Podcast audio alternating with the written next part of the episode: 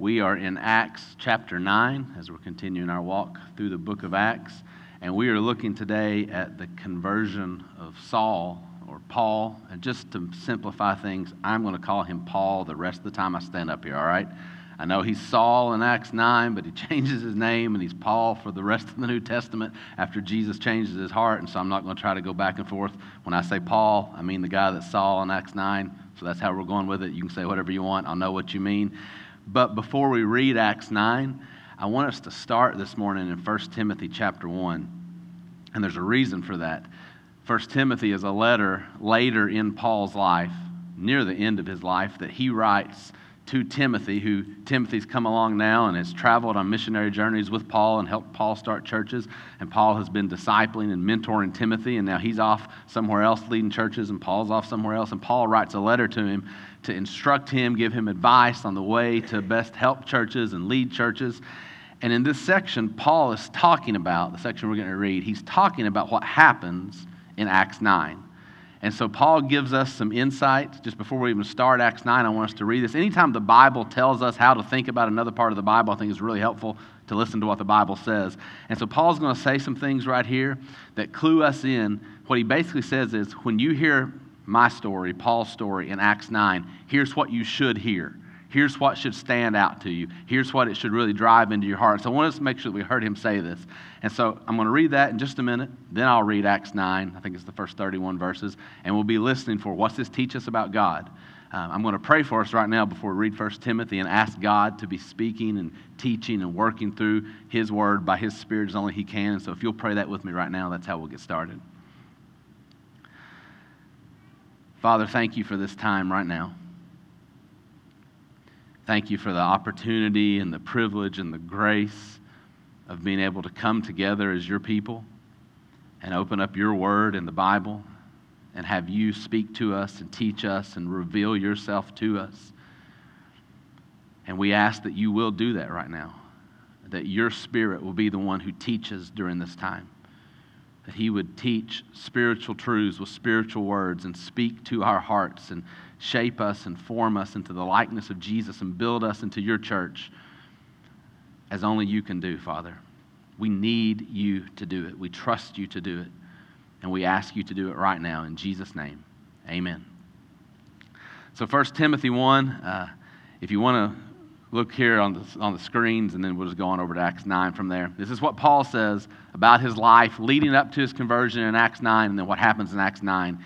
He says, Formerly, I was a blasphemer, persecutor, and insolent opponent.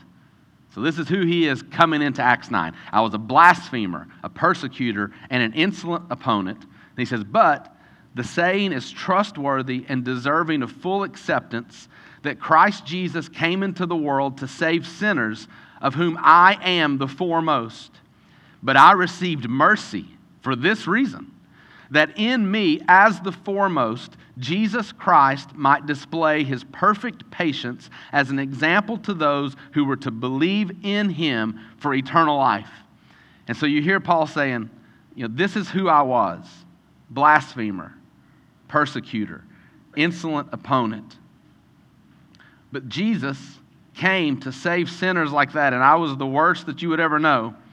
And for this very reason, like because I was the worst sinner you could think of, I received mercy so that Jesus could display perfect patience as an example to everyone who's going to believe in him for eternal life. And what he's, Paul's saying is when you know my story and you know what a wretched, violent, awful, blasphemous sinner I was, and you know that Jesus came and he showed me mercy, that he rescued me from that place, and that his perfect patience was enough that he was still patient with me after I had persecuted his church and opposed him and declared that there was no way that Jesus could be the Messiah and the Son of God. After I had opposed him that publicly and that violently, he still had patience and mercy for me. And what I want you to know is that if that's the case for me, this is Paul saying that, that's the case for you that, that my story would be an example for anybody who's ever going to believe on Jesus. that you would know that this is the patience that Jesus has for you. This is the mercy that Jesus has for you. This is the grace that Jesus has for you. This is what it looks like when Jesus comes and finds you in your worst place, in your darkest moment, in your deepest sin, and calls you out and changes your life. And this is what Jesus offers to you right now. And so that's First Timothy, Paul saying, when you hear my story in Acts 9, here's what you should hear. And so, look, you've got the cheat sheet this morning, right? When we read Acts 9 here in a minute, you know what you should see. We just read it. Um, but as we're listening, still listen. What's this teach us about God? What are the truths about God that we see in the conversion of, of Saul to Paul right here in Acts chapter 9? So if you're there, we're going to pick up in verse 1. And we're going to read these first 31 verses. What's this teach us about God? But Saul, still breathing threats and murder against the disciples of the Lord, went to the high priest and asked him for letters to the synagogues at Damascus, so that if he found any belonging to the way, men or women, he might bring them bound to Jerusalem. Now, as he went on his way, he approached Damascus, and suddenly a light from heaven shone around him. And falling to the ground, he heard a voice saying to him, Saul, Saul, why are you persecuting me? And he said, Who are you, Lord? And he said, I am Jesus, whom you are persecuting. But rise and enter the city, and you will be told what you are to do. The men who were traveling with him stood speechless, hearing the voice, but seeing no one. Saul rose from the ground, and although his eyes were opened, he saw nothing. So they led him by the hand and brought him into Damascus. And for three days he was without sight, and neither ate nor drank. Now there was a disciple at Damascus named Ananias. The Lord said to him in a vision, Ananias. He said, Here I am, Lord. And the Lord said to him, Rise and go to the street called Straight, and at the house of Judas look for a man of Tarsus named Saul, for behold, he is praying, and he has seen in a vision a man named Ananias come in and lay his hands on him so that he might regain his sight. But Ananias answered, Lord, I've heard from many about this man, how much evil he has done to your saints at Jerusalem, and here he has authority from the chief priest to bind all who call on your name. But the Lord said to him, Go for he is a chosen instrument of mine to carry my name before the Gentiles and kings and the children of Israel. For I will show him how much he must suffer for the sake of my name. So Ananias departed and entered the house, and laying his hands on him, said, Brother Saul, the Lord Jesus, who appeared to you on the road by which you came, has sent me so that you may regain your sight and be filled with the Holy Spirit. And immediately something like scales fell from his eyes, and he regained his sight. Then he rose and was baptized. And taking food, he was strengthened. For some days he was with the disciples at Damascus. And immediately he proclaimed Jesus in the synagogues, saying, He is the Son of God. And all who heard him were amazed and said, Is not this the man who made havoc in Jerusalem of those who called upon this name? And has he not come here for this purpose to bring them bound before the chief priests? But Saul increased all the more in strength and confounded the Jews who lived in Damascus by proving that Jesus was the Christ. When many days had passed, the Jews plotted to kill him, but their plot became known to Saul. They were watching the gates day and night in order to kill him, but his disciples took him by night and let him down through an opening in the wall, lowering him in a basket. And when he had come to Jerusalem, he attempted to join the disciples, and they were all afraid of him, for they did not believe that he was a disciple. But Barnabas took him and brought him to the apostles and declared to them how on the road he had seen the Lord who spoke to him, and how at Damascus he had preached boldly in the name of Jesus. So he went in and out among them at Jerusalem, preaching boldly in the name of the Lord. And he spoke and disputed against the Hellenists, but they were seeking to kill him. And when the brothers learned this, they brought him down to Caesarea and sent him off to Tarsus. So the church throughout all Judea and Galilee and Samaria had peace and was being built up. And walking in the fear of the Lord and in the comfort of the Holy Spirit, it multiplied. All right. This is a really good section. What stands out to you this morning? Truths about who God is, how He works, His nature, character. Truths about God the Father, God the Son, and God the Spirit. Where do you want to start today?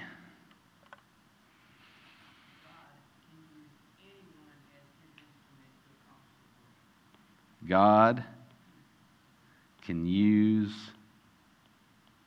anyone as his instrument to accomplish his will.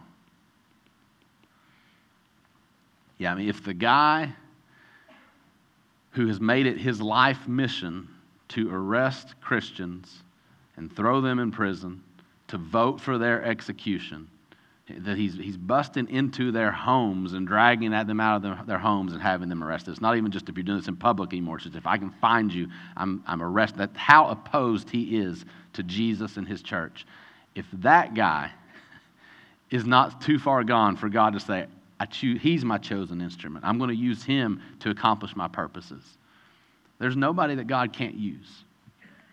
What else?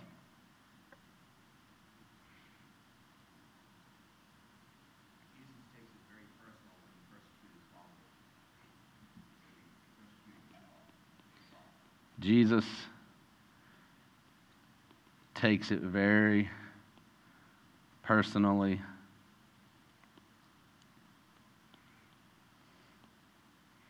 When you persecute his followers, we see this right here in verse 4. So Saul's arresting Christians, throwing Christians in jail voting to execute Christians. And the way Jesus says it is Saul, Saul, why are you persecuting me? And so, something else to think about right here that I think is a great point of encouragement with us, for us, is for you to think that Jesus considers his relationship with you, like as his follower, one of his disciples, as a part of his church, he considers his relationship with you so intimate that what happens to you happens to him right? The suffering that you go through is His suffering. The struggles that you have are His struggles. The things that you face, He sees Himself as facing them with you. Partly just because of his intimate connection to you, his love for you, his identification with you, that, that he has been willing in the love and grace of the gospel, when, when the Bible teaches that we've been made one with Jesus, Jesus really sees you that way. He really loves you that way, that you are His, that you are one with Him. And then also because He really has come to live inside of you. What happens to you happens to Him. Like, can you grasp the intimacy of Jesus' love for you, of His identification with you, of His nearness with you, that what you are going through, Jesus is going through with you? No matter how hard it is, like this is, this is a horrible, horrible thing happening to the early church. This, this seems like this is wrecking everything. Everything they believe, they have given their entire lives to the thought that Jesus is King of Kings and, and He's going to build His church, and, and I want Him to use me in that way and make Him known. And now they're experiencing just the most aggressive, vicious, violent opposition you can imagine. People are dying, people are being thrown in prison, people are being ripped out of their homes and arrested. Like, if you put yourself in that moment, you think, maybe everything's going wrong. Maybe this isn't happening. Maybe Jesus isn't strong enough to build his church. Maybe the religious leaders and the government, maybe they're too big and it's too much and they're going to stop this thing. And in that moment, Jesus said, No, I'm with you in that. I'm going through this with you. I have not left you. I know exactly what's going on. And by the way, I'm still in control. and I can flip it like that. Like Jesus is with you. Jesus identifies with you. He enters into your suffering with you. He walks through it with you. What else?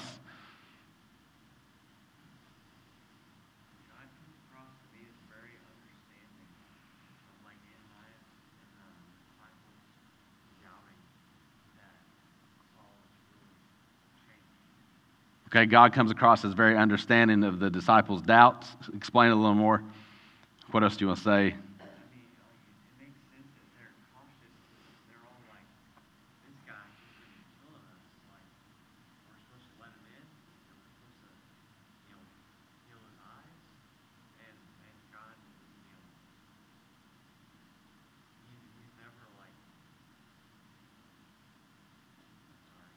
You're good.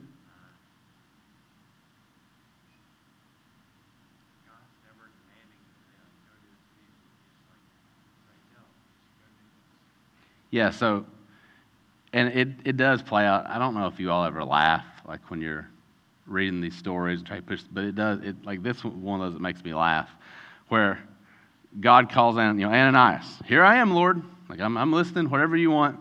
And then he says, well, here's what I want. I want you to go and find this guy named Saul. He's praying. He's seen a vision of you coming to lay your hands on him so he'll regain his sight. And Ananias answers, Hey, God, you sure you got the right guy there? Like, I, I know who Saul is. I've heard about Saul. Like, I know what he did. You know, that, that church you started in Jerusalem that's gone now? that's him. He did that. And now he's here to do that here. It says, Are you sure that's the one? But the Lord said to him, Go, for he's a chosen instrument. And I love this. Like, Ananias says, This is who Saul's been. like, this is, this is what we know about him.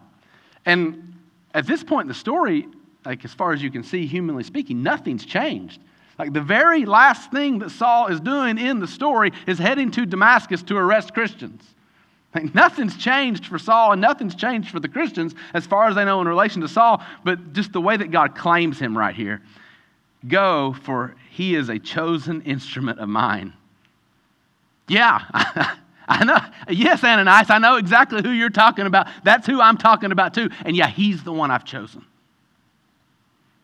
I chose him to carry my name before the Gentiles and kings and children of Israel.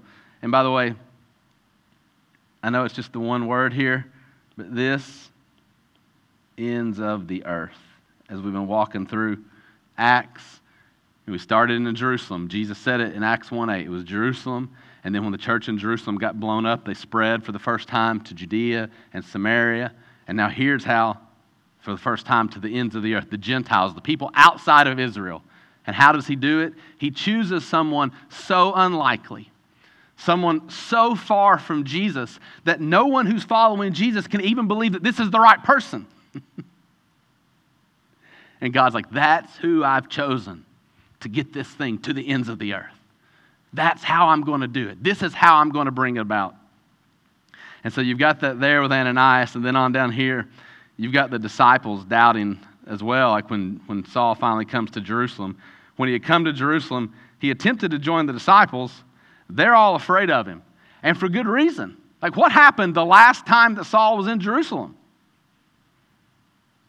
They threw rocks at Stephen and killed him, right? And Saul's standing there saying, I approve of that. This is what ought to happen. Now, guess what? I'm going to make sure it happens to all of you. And he's the one, Acts 8 says, that ravages the church and drives it out of Jerusalem. And now he shows back up in Jerusalem. He's like, hey, I believe in Jesus too. They don't believe he's really a disciple, but here's Barnabas again.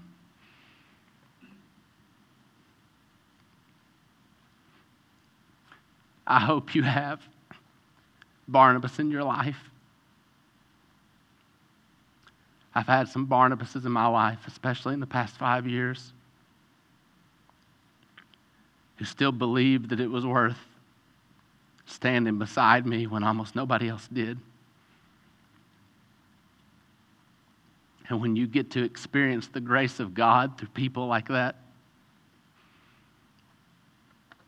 it deepens your understanding of who God is. And I hope you have some Barnabases in your life. I also hope that you learn how to be Barnabas to other people. That you're the one that comes along somebody who looks like a lost cause, and you're like, no, I know. I know that Jesus can redeem this. I know what Jesus can do in your life. I don't give up on you, not because there's so much hope about you, but because there's so much hope in Jesus. And so God sends Barnabas, the same one that back in chapter 4, when it said that much grace or great grace was upon the church, he's the one that sells the piece of land and comes and gives the whole thing to the apostles and says, Do whatever you need to do with it. Meet people's needs, take care of the church. Like we see the grace of God impacting Barnabas in such a huge way. And that same great grace that led him to be very generous in chapter 4 now leads him to be very supportive of Paul. And, and yes, in a sense, at great risk to himself, because what if it's not true? What if Paul's not who he says he is now? But Barnabas says, No, this is, this is what Jesus is doing. Look what he says. Declared to them on the road how he had seen the Lord. Like it's not, it's not that Barnabas believes in Paul. It's that Barnabas believes in Jesus. that he knows this is the work of Jesus and this is the very thing that Jesus would do. And that Jesus is able to do this. That yes, even Saul's heart can be changed by the grace of Jesus.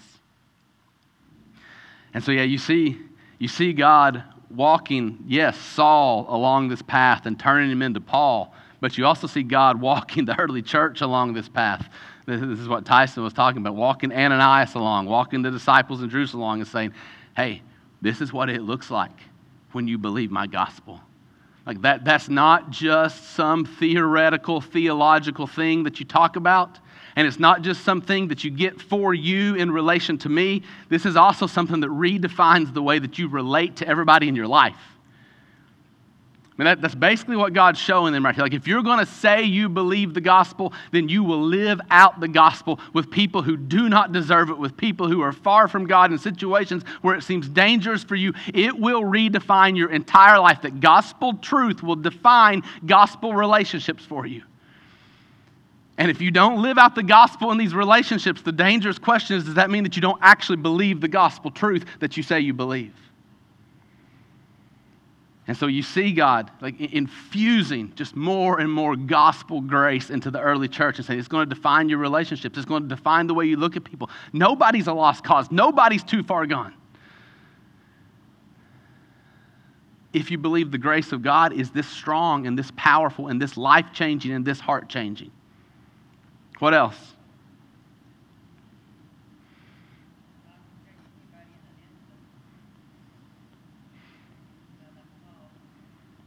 God can change anybody in an instant. I thought about this one a lot this week.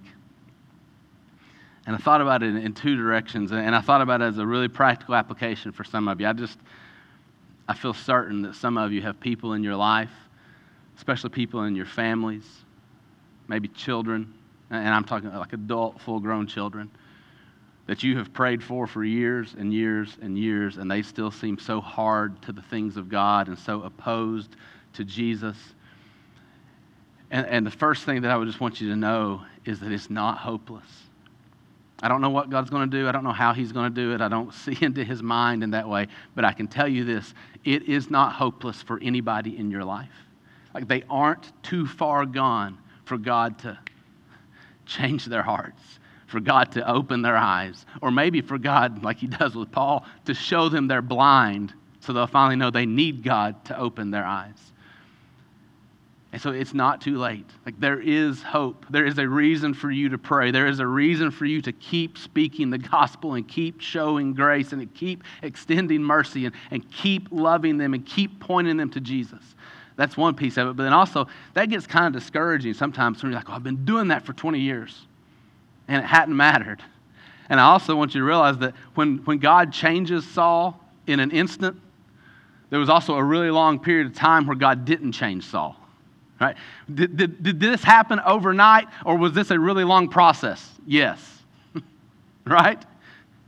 Like for his entire life, Saul has been a self righteous, religious, uh, do good on the outside Pharisee who's got so much sin in his heart that if you don't agree with him, he'll kill you for a really, really long time. In the church, you know, we're, we're well into the story of the church now, well into people knowing the story of Jesus. And, and Saul has opposed it and opposed it and opposed it and opposed And not just once or twice, but like throughout Jerusalem, traveling now outside of Jerusalem, like for a long period in his life, he's heard this story and he hasn't believed it. And so yes, it's in an instant. And it's also been a really long process. It's been both.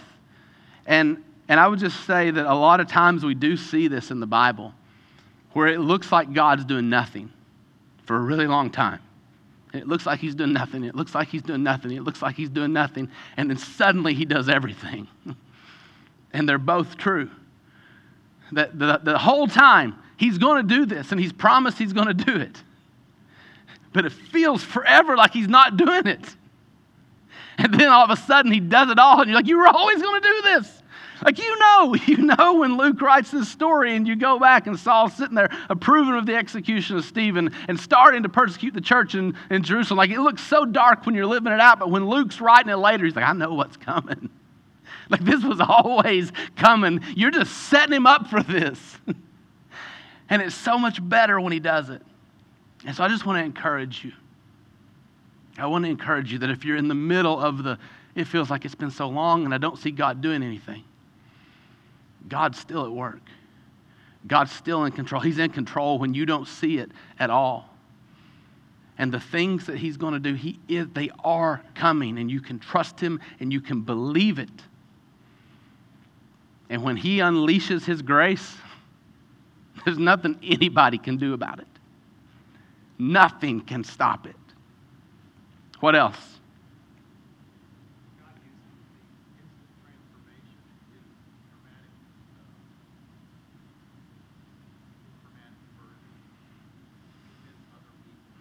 Mm. God uses these instant transformations to convince other people. I'm going to add of His grace, mercy, patience. This is where we started today in 1 Timothy. Like, why does God do something so drastic with Paul? Like, so overt and mind boggling. Why? Why? Because we've, we've tracked the growth of the church so far, and we've guessed, you know, we know you got 120 followers of Jesus in Acts 1, 3,000 are added in Acts 2. By Acts 4, it tells us there's 5,000 men. We guessed maybe that means 20,000 people total. Acts 5 tells us that God's adding more than ever to the church now. Acts 5 and 6 is huge growth. And then that's still all in Jerusalem. And so now in Acts 8 and 9, for the first time, they leave the one city and they're in Samaria and Judea. And we're seeing this great response, for example, to Philip in Samaria. So, I mean, is it 50,000? Is it 75,000? I don't know. You know how many options God has to pick and say, hey, you're going to be the missionary who goes to the Gentiles? You people who've already responded and already get it and already believe in Jesus. I mean, he's got 12 apostles. Just pick one of them and you still got 11 left. But he deliberately picks the guy who's most opposed to him and says, I've chosen him for this. And then in 1 Timothy, where we started today, Paul tells us why. So that other people would look and see the mercy and the patience and the grace of God. Even Paul's conversion isn't just about Paul. Like every week when I say, listen, my life's not about me. Your life's not about you. This thing's not about us. These stories aren't about us. This is about God. This is about who God is. Saul says, Paul says, when you look at my conversion, you should know who God is. Right? Do you realize that's what 1 Timothy tells us? 1 Timothy says, here's how you should study Acts 9. You should read it and know who God is, his perfect patience and his great mercy. Like that's not something we're making up as this is a nifty Bible study method. This is the Bible telling us when you read this part of the Bible, here's what you should get out of it who God is and patience and mercy. And so, yes, like God deliberately chooses somebody where it looks, it's just, it's so attention getting. It's so hard to believe. It's, it's so explicitly obvious that the only explanation is the grace of God changed somebody's heart and chose somebody who never, never, ever would have believed it, that you would, you would have to say, if God does that for him, he can do that for me and he can do that for them. Right? So that uh, to convince other people, he wants you to read the story of Paul's conversion today and be convinced that that is his grace and mercy to you, that that is his patience with you that that's his grace and mercy and patience with people who aren't here yet, who seem so far from God and seem like their hearts are so hard and it seems so pointless. Why would we ever speak the gospel to them? Why? Because this is who God is and this is what he does. That's why. Like God deliberately does it in a way where you'll know who he is. And while we're on that of just seeing like this Bible study method in the Bible, also when you see Paul, his whole life has been a Pharisee. And we've got other places in the New Testament where he tells us, like, just what kind of Pharisee he was. In Galatians, let me flip there real quickly. This is what he says about his life before Jesus, as far as him being a Jew, religious, a Pharisee. He says, For you've heard of my previous way of life in Judaism. And remember, like, Judaism is God comes in the Old Testament, chooses his people, establishes a nation, and gives them the religion of believing in the one true God. And that is Judaism. Like, it's not like this is a bad thing, but it's Judaism without Jesus. It's religion without Jesus, is where Paul was before his conversion. He says, So you heard of my previous way of life in Judaism, how intensely I persecuted the church of God and tried to destroy it. I was advancing in Judaism beyond many Jews of my own age and was extremely zealous for the traditions of my fathers. So he's like, Take everybody else my age. And I was more passionate about God's religion God's law, the things that God had told us, the traditions that had been handed down to us, I was following them more than anybody else. I was more religious. I was more devoted. I was more dedicated to the things that I believed that God wanted me to do. That's Galatians. In Philippians, he says it this way I was circumcised on the eighth day of the people of Israel, of the tribe of Benjamin, a Hebrew of Hebrews, in regard to the law, a Pharisee, like the strictest follower of all. As for zeal, persecuting the church. You want to know how zealous I was for what I believed for the purposes of God? I persecuted the church because I believed so much that was opposed to the law of God. As for legalistic righteousness, faultless. Like you couldn't find anything wrong with me in the way I kept the law. That's who Paul says that he was. Like there has never been anyone more convinced that they were doing the right thing and more blind to how much they were missing Jesus. Right? Paul, Paul is completely convinced that he's doing the right thing, that he's following the law of God and the traditions of God's people, and that he's defending the religion of God and he's completely blind to the truth at the exact same time. I mean, do you realize like how well he knows the Bible? How well he knows the Old Testament, how well he follows the Old Testament laws, if that's his story of who he was. Like how polished and perfect his religion is. And he's so blind in the middle of that that Jesus has to show up and make him blind so that he finally realizes, I don't see anything. I the whole time that I thought I could see, I've been blind. And so Jesus, uh, he gives us this literal illustration where he blinds Paul. And Paul knows he's blind now, and then Jesus makes him see for the very first time. And every week when we come in here and we pray when we start, that's why. Because you and I could read the Bible every single week. Paul, he probably had the Old Testament memorized. Like he knew the Bible. We could read the Bible every single week. We could gather here every single week. You could never, ever miss a Sunday. I guarantee you, like he was always observing the Sabbath. Like when he says legalistic righteousness, I was faultless. Like he's not missing anything. And he was completely blind. You can come in here every week and we can read this every week and you can be completely blind to who God really is and what he wants to do in your life and in his church and in the world unless, unless he opens our eyes unless the Spirit does what only the Spirit can do.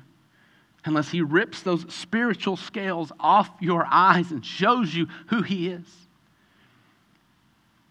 Like, it's not just a ritual for us to pray and say, God, will you teach us? Will you work in this stuff? Like, God, will you show us how blind we are without you? Don't let us keep living this, this self deception of believing that we can see when we can't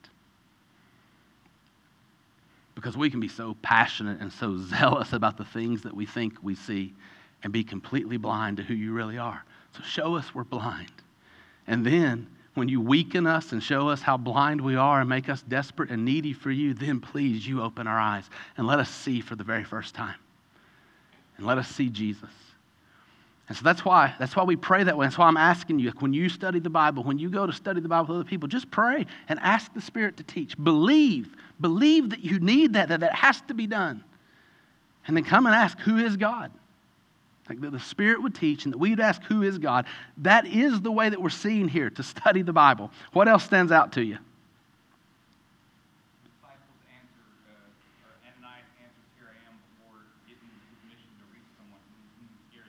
Hmm.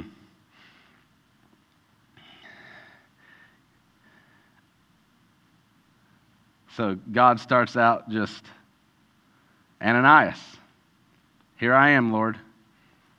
What do you, it's not, it's not, hey, tell me what you want me to do, then we'll decide whether or not I should do it. There's this question that's been settled when Jesus speaks, we follow.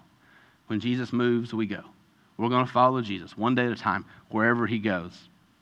Now, Jesus gives him the details, and Ananias is like, oh, what was that? But he knows that it's not questionable still. And Jesus comes back, he's like, no, go.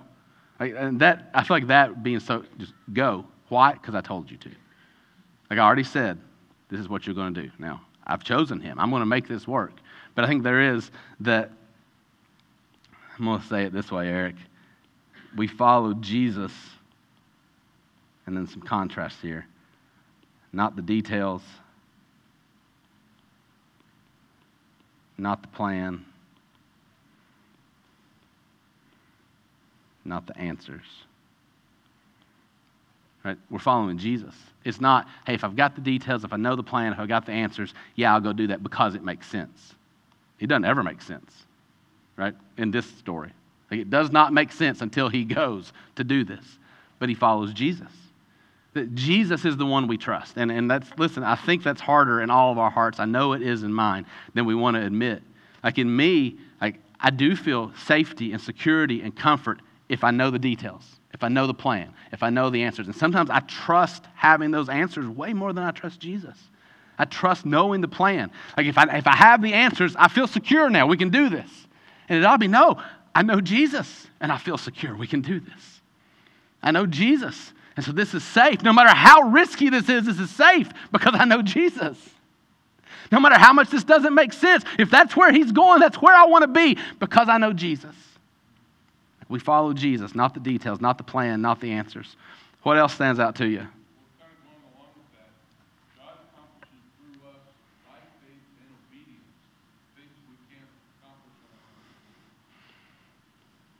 God accomplishes through us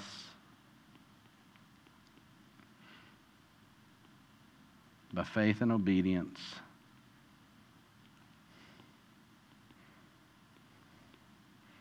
Things we can't accomplish on our own. That God has this plan to reach the ends of the earth, and He's unleashing it right here. Like He's rolling it out. This is, this is as significant of a moment as ever happens in the history of the church. Like, it's not a stretch to say that the reason that you know Jesus and sit in this room today is because of what happened in Acts chapter 9. Right? Because this is, this is the gospel leaving Israel to the Gentiles. Most of us in here, we're the Gentiles. Like you realize it has, it has to get out of Israel just to reach the rest of Asia and start to spread into Africa and eventually into Europe and eventually, a long time after that, into the, the rest of the Western world and into North America and South America. That's why it gets here, is because God didn't leave it bottled up in Israel. Like it certainly didn't start. We're the ends of the earth. Like when we keep reading this, you know, what's your Jerusalem, what's your Judea, what's your Samaria? I don't know because we're the ends of the earth. Like that, you want to know what covers your neighbors? Ends of the earth. Like it got to you because God didn't give up on the ends of the earth, and now God's saying, hey, you people on the ends of the earth that I reached, go reach other people on the ends of the earth. But this right here, like the, the, the massive worldwide work of God is happening right here in this moment. And it's happening with a guy named Ananias who says, I'm scared to death to go talk to Saul because I know that he kills your people. I know that he throws your people in prison. And Jesus says, Go. I've chosen him. And Ananias goes. Ananias can't launch a worldwide movement of God, right? Ananias has no idea in that moment that God's going to literally reach the entire world with the gospel, plant churches around the world because he goes obediently and extends grace to Saul. This man who was persecuting the church and murdering Christians. And when Ananias shows him grace at the word of Jesus, God explodes his church all over the world. I mean, this is incredible. Don't underestimate when Jesus calls you to do something that doesn't make sense, what he may be doing. The spark of grace that Ananias shows right here ignites the fire that God uses to burn the whole world with the gospel. What else?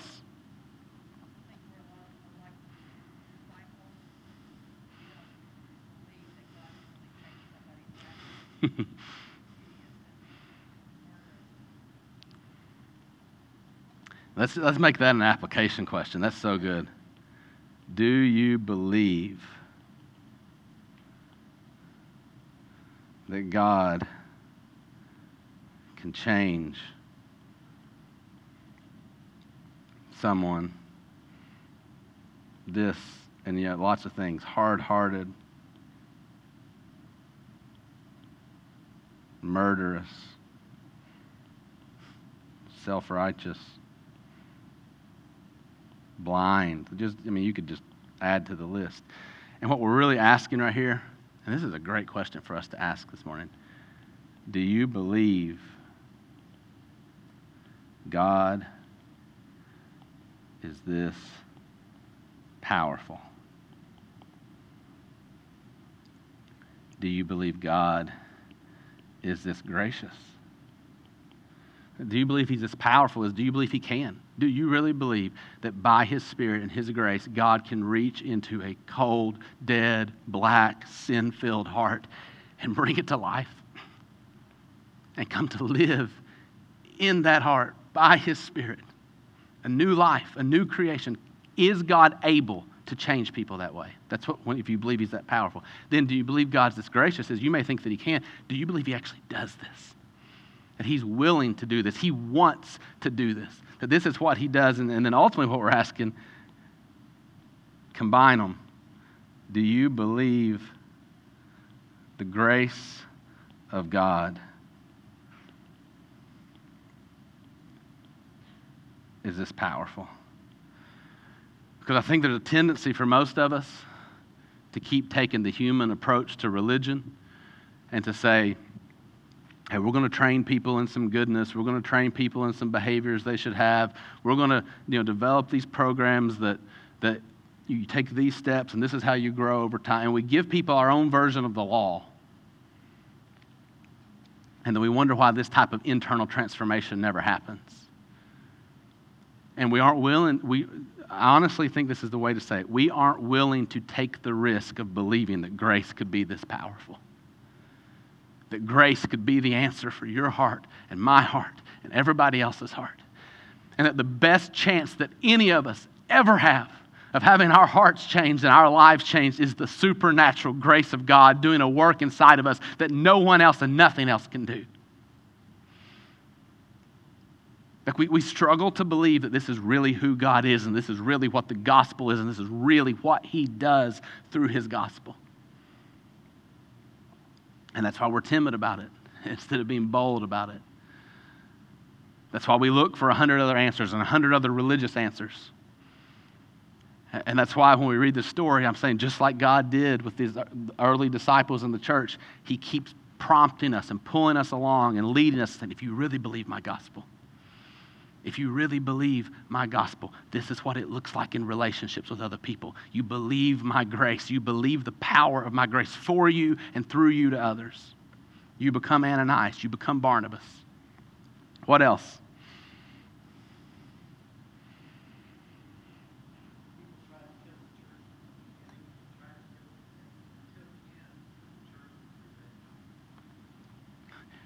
People have tried to kill the church.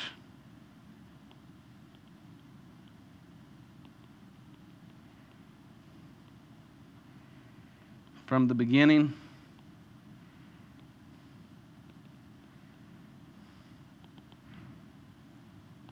And will until the end. They're going to keep trying. But the church will prevail. Somebody tell me why. Why will the church prevail?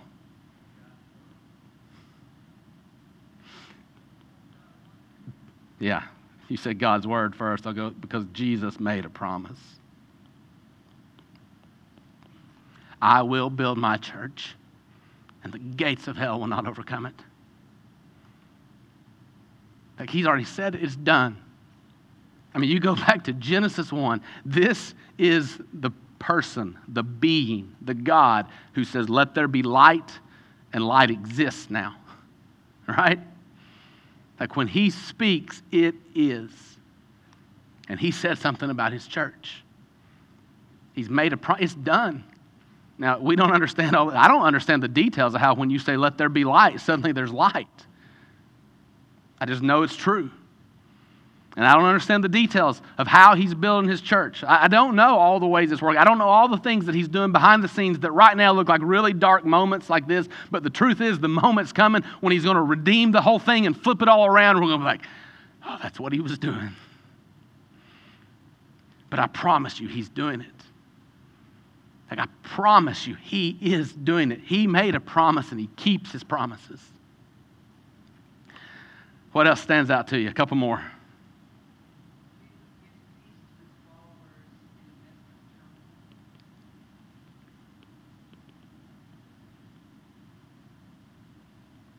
Jesus gives peace to his followers.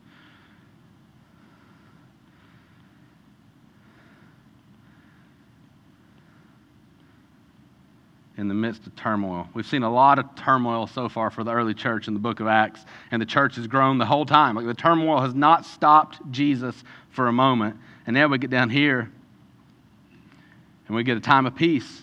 All Judea, Galilee, Samaria had peace, and now they keep growing, right? Jesus keeping, in times of turmoil, Jesus is keeping his promise. In times of peace, Jesus is keeping his promise. Which just tells you the promise of Jesus isn't dependent on those external circumstances. They don't make it happen, they don't stop it from happening. He's making it happen. One more? Give us an application.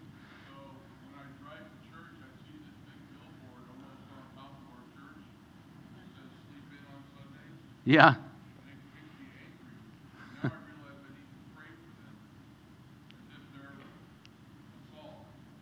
That's a great application. Let's talk about that for a minute.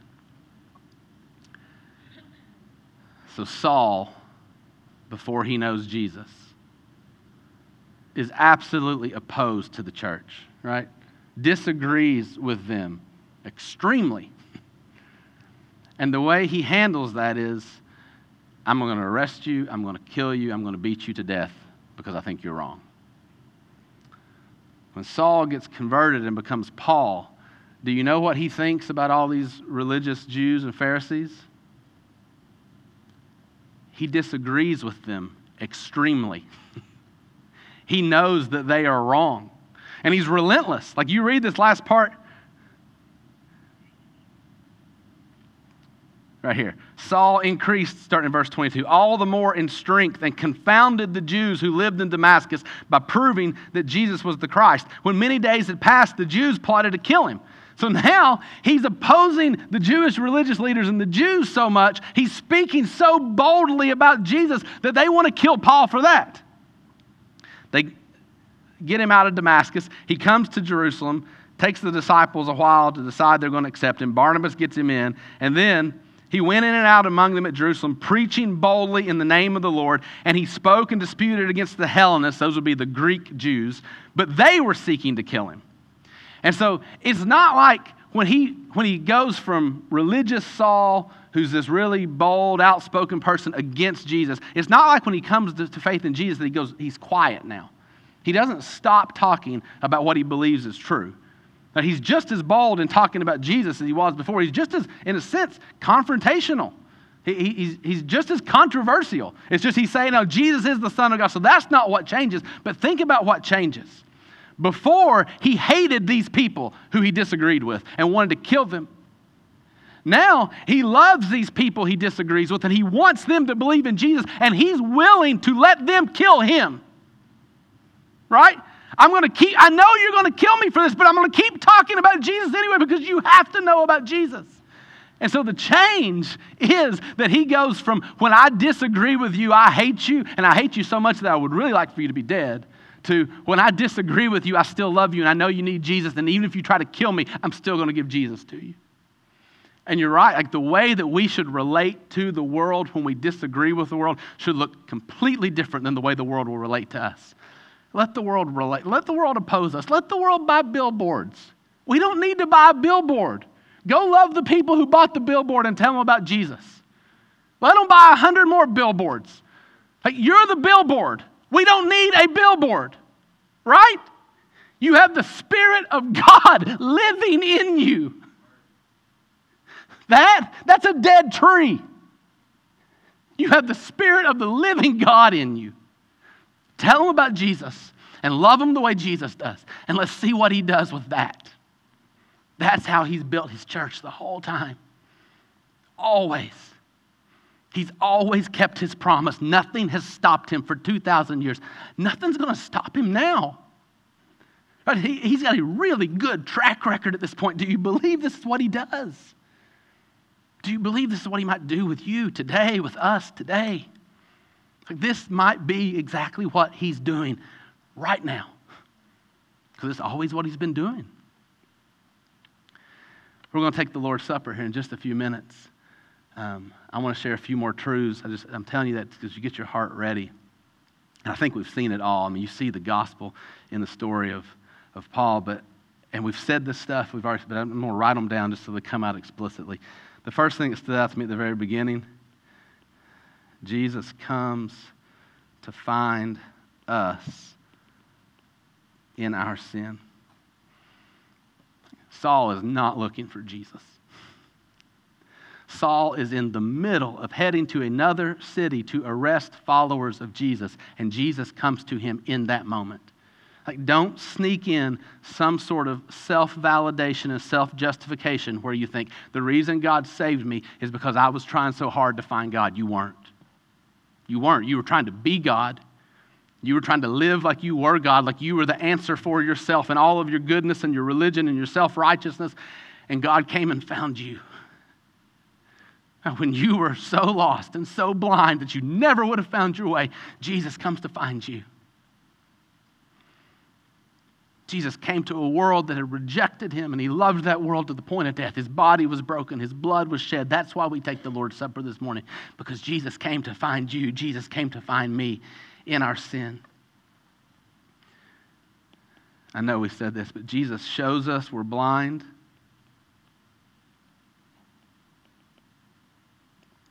And then Jesus makes us see.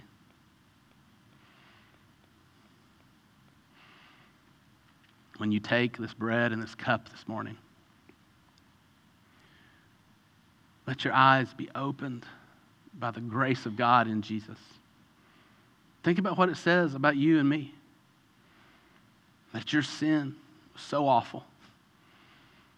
You were such a lost cause that the only answer was for the infinitely valuable and glorious Son of God to have his body broken on a cross and his blood poured out to rescue you. That's how desperately lost you were. And that's how wondrously gracious he is. Yeah, you're this far gone. And yeah, he loves you this much. Let your eyes be open to the wonder of that today. Jesus' grace strong enough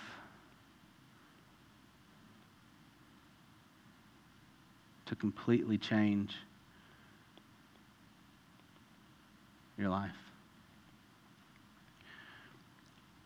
What are your reasons why you think that God won't use you?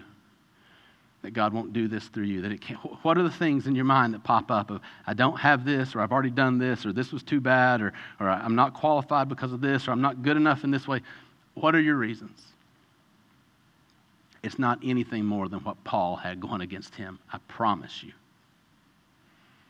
And when you see the perfect patience of Jesus and the mercy of Jesus and the grace of Jesus to choose Paul, to change Paul, and to use Paul, make sure you see the perfect patience of Jesus towards you, and the mercy of Jesus towards you, and the grace of Jesus towards you to choose you change you and to use you.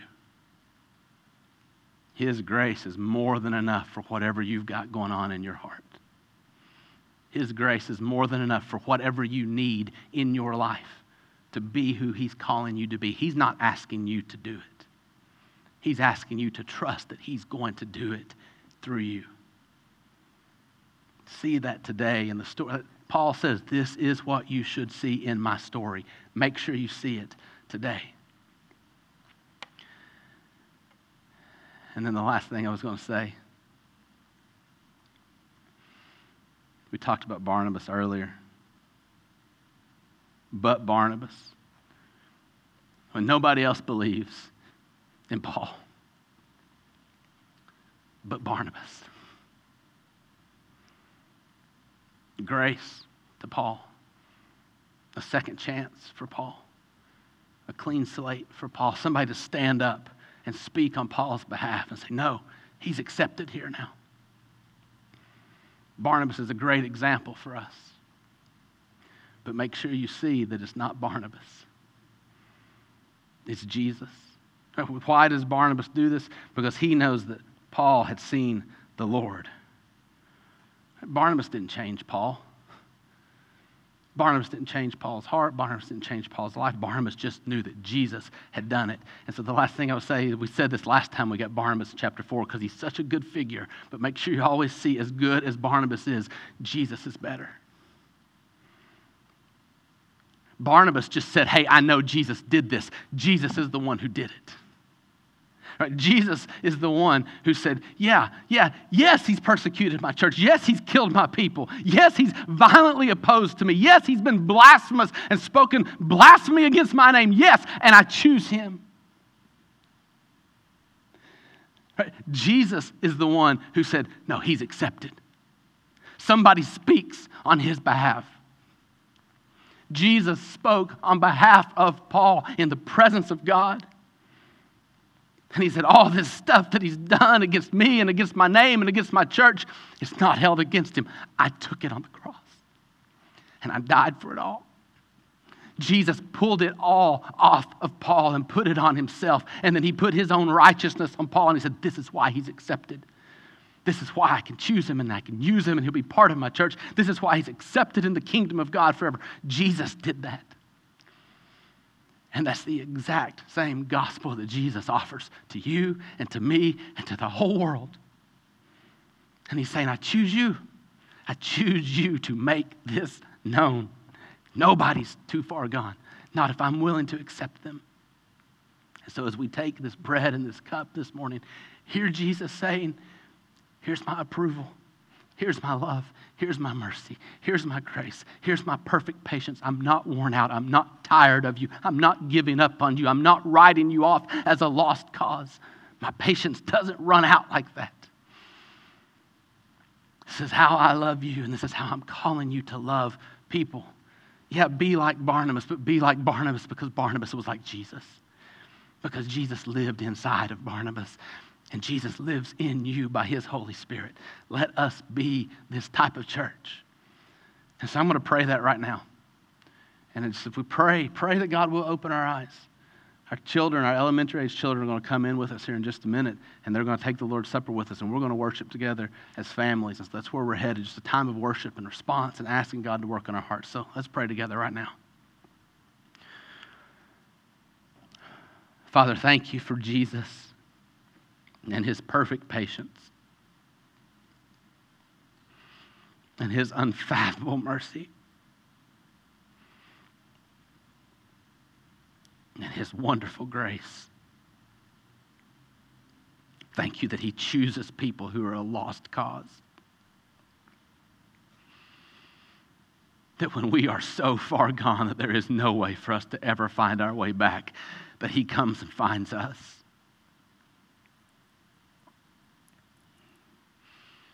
Thank you that it is because of you and not because of us, and that's why we can trust it and we can believe it and we can know that it doesn't change. Father, please melt our hearts with the truth of your grace and the truth of your gospel. Open our eyes to really see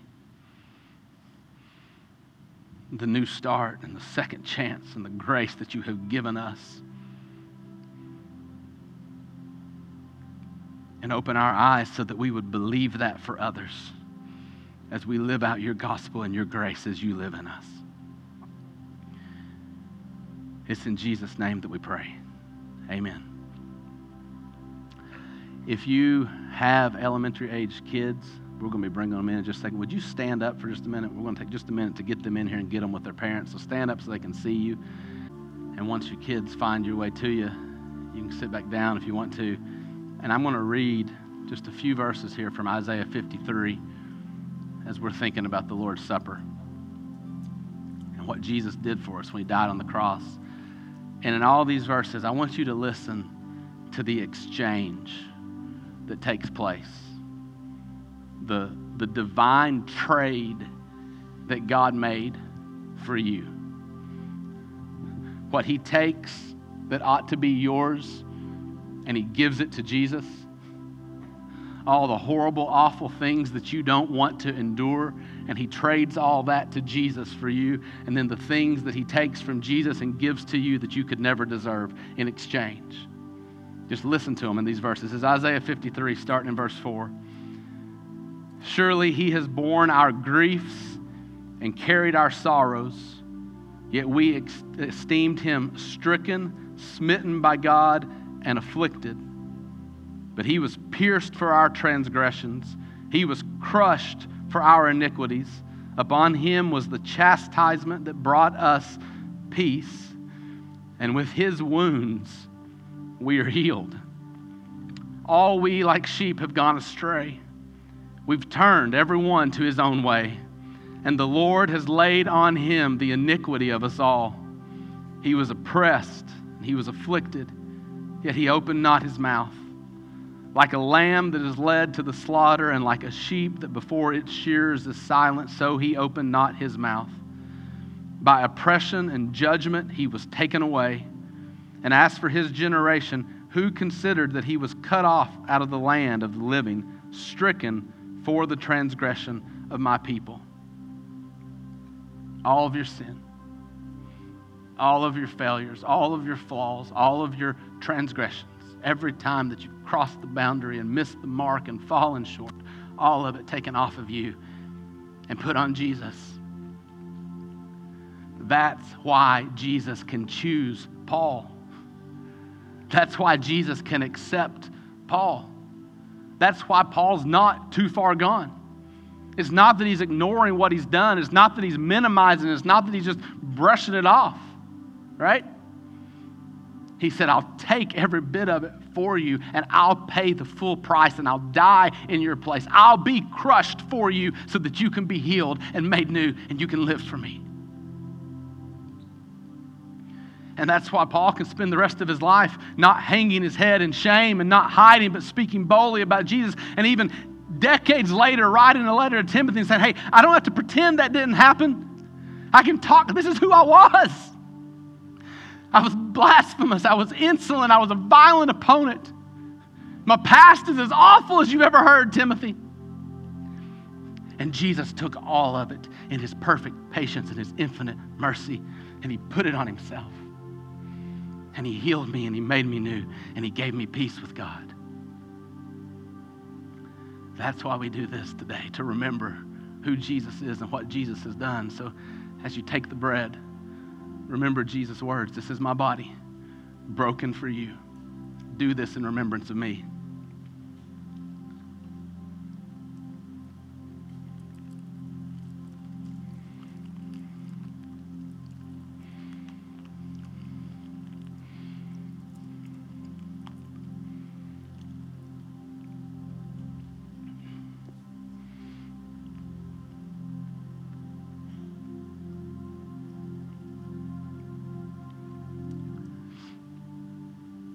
Take the cup, Jesus said, This cup is my blood of the new covenant, which is poured out for many for the forgiveness of sins.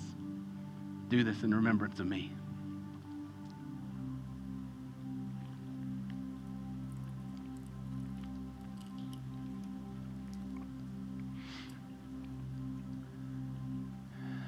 As you're ready, stand up and let's worship and sing together.